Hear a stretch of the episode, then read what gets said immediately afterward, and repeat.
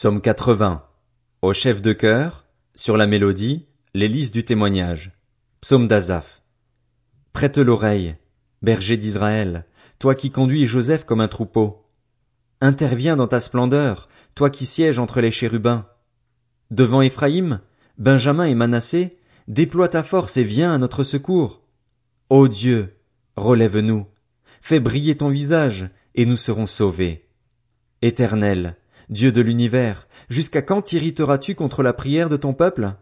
Tu les as nourris d'un pain trempé de larmes, tu leur as fait boire des larmes à pleine mesure. Tu fais de nous une source de conflit pour nos voisins et nos ennemis se moquent de nous. Dieu de l'univers, relève-nous, fais briller ton visage, et nous serons sauvés. Tu avais arraché de l'Égypte une vigne, tu as chassé des nations et tu l'as plantée. Tu as déblayé le sol devant elle, elle a pris racine et rempli la terre. Les montagnes étaient couvertes de son ombre, et ses rameaux étaient comme des cèdres de Dieu. Elle étendait ses branches jusqu'à la mer, et ses rejets jusqu'au fleuve.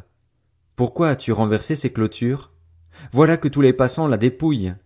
Le sanglier de la forêt y sème la dévastation, et les bêtes des champs s'en nourrissent. Dieu de l'univers, reviens donc, regarde du haut du ciel et constate la situation, interviens pour cette vigne. Protège ce que ta main droite a planté, le fils que tu t'es choisi.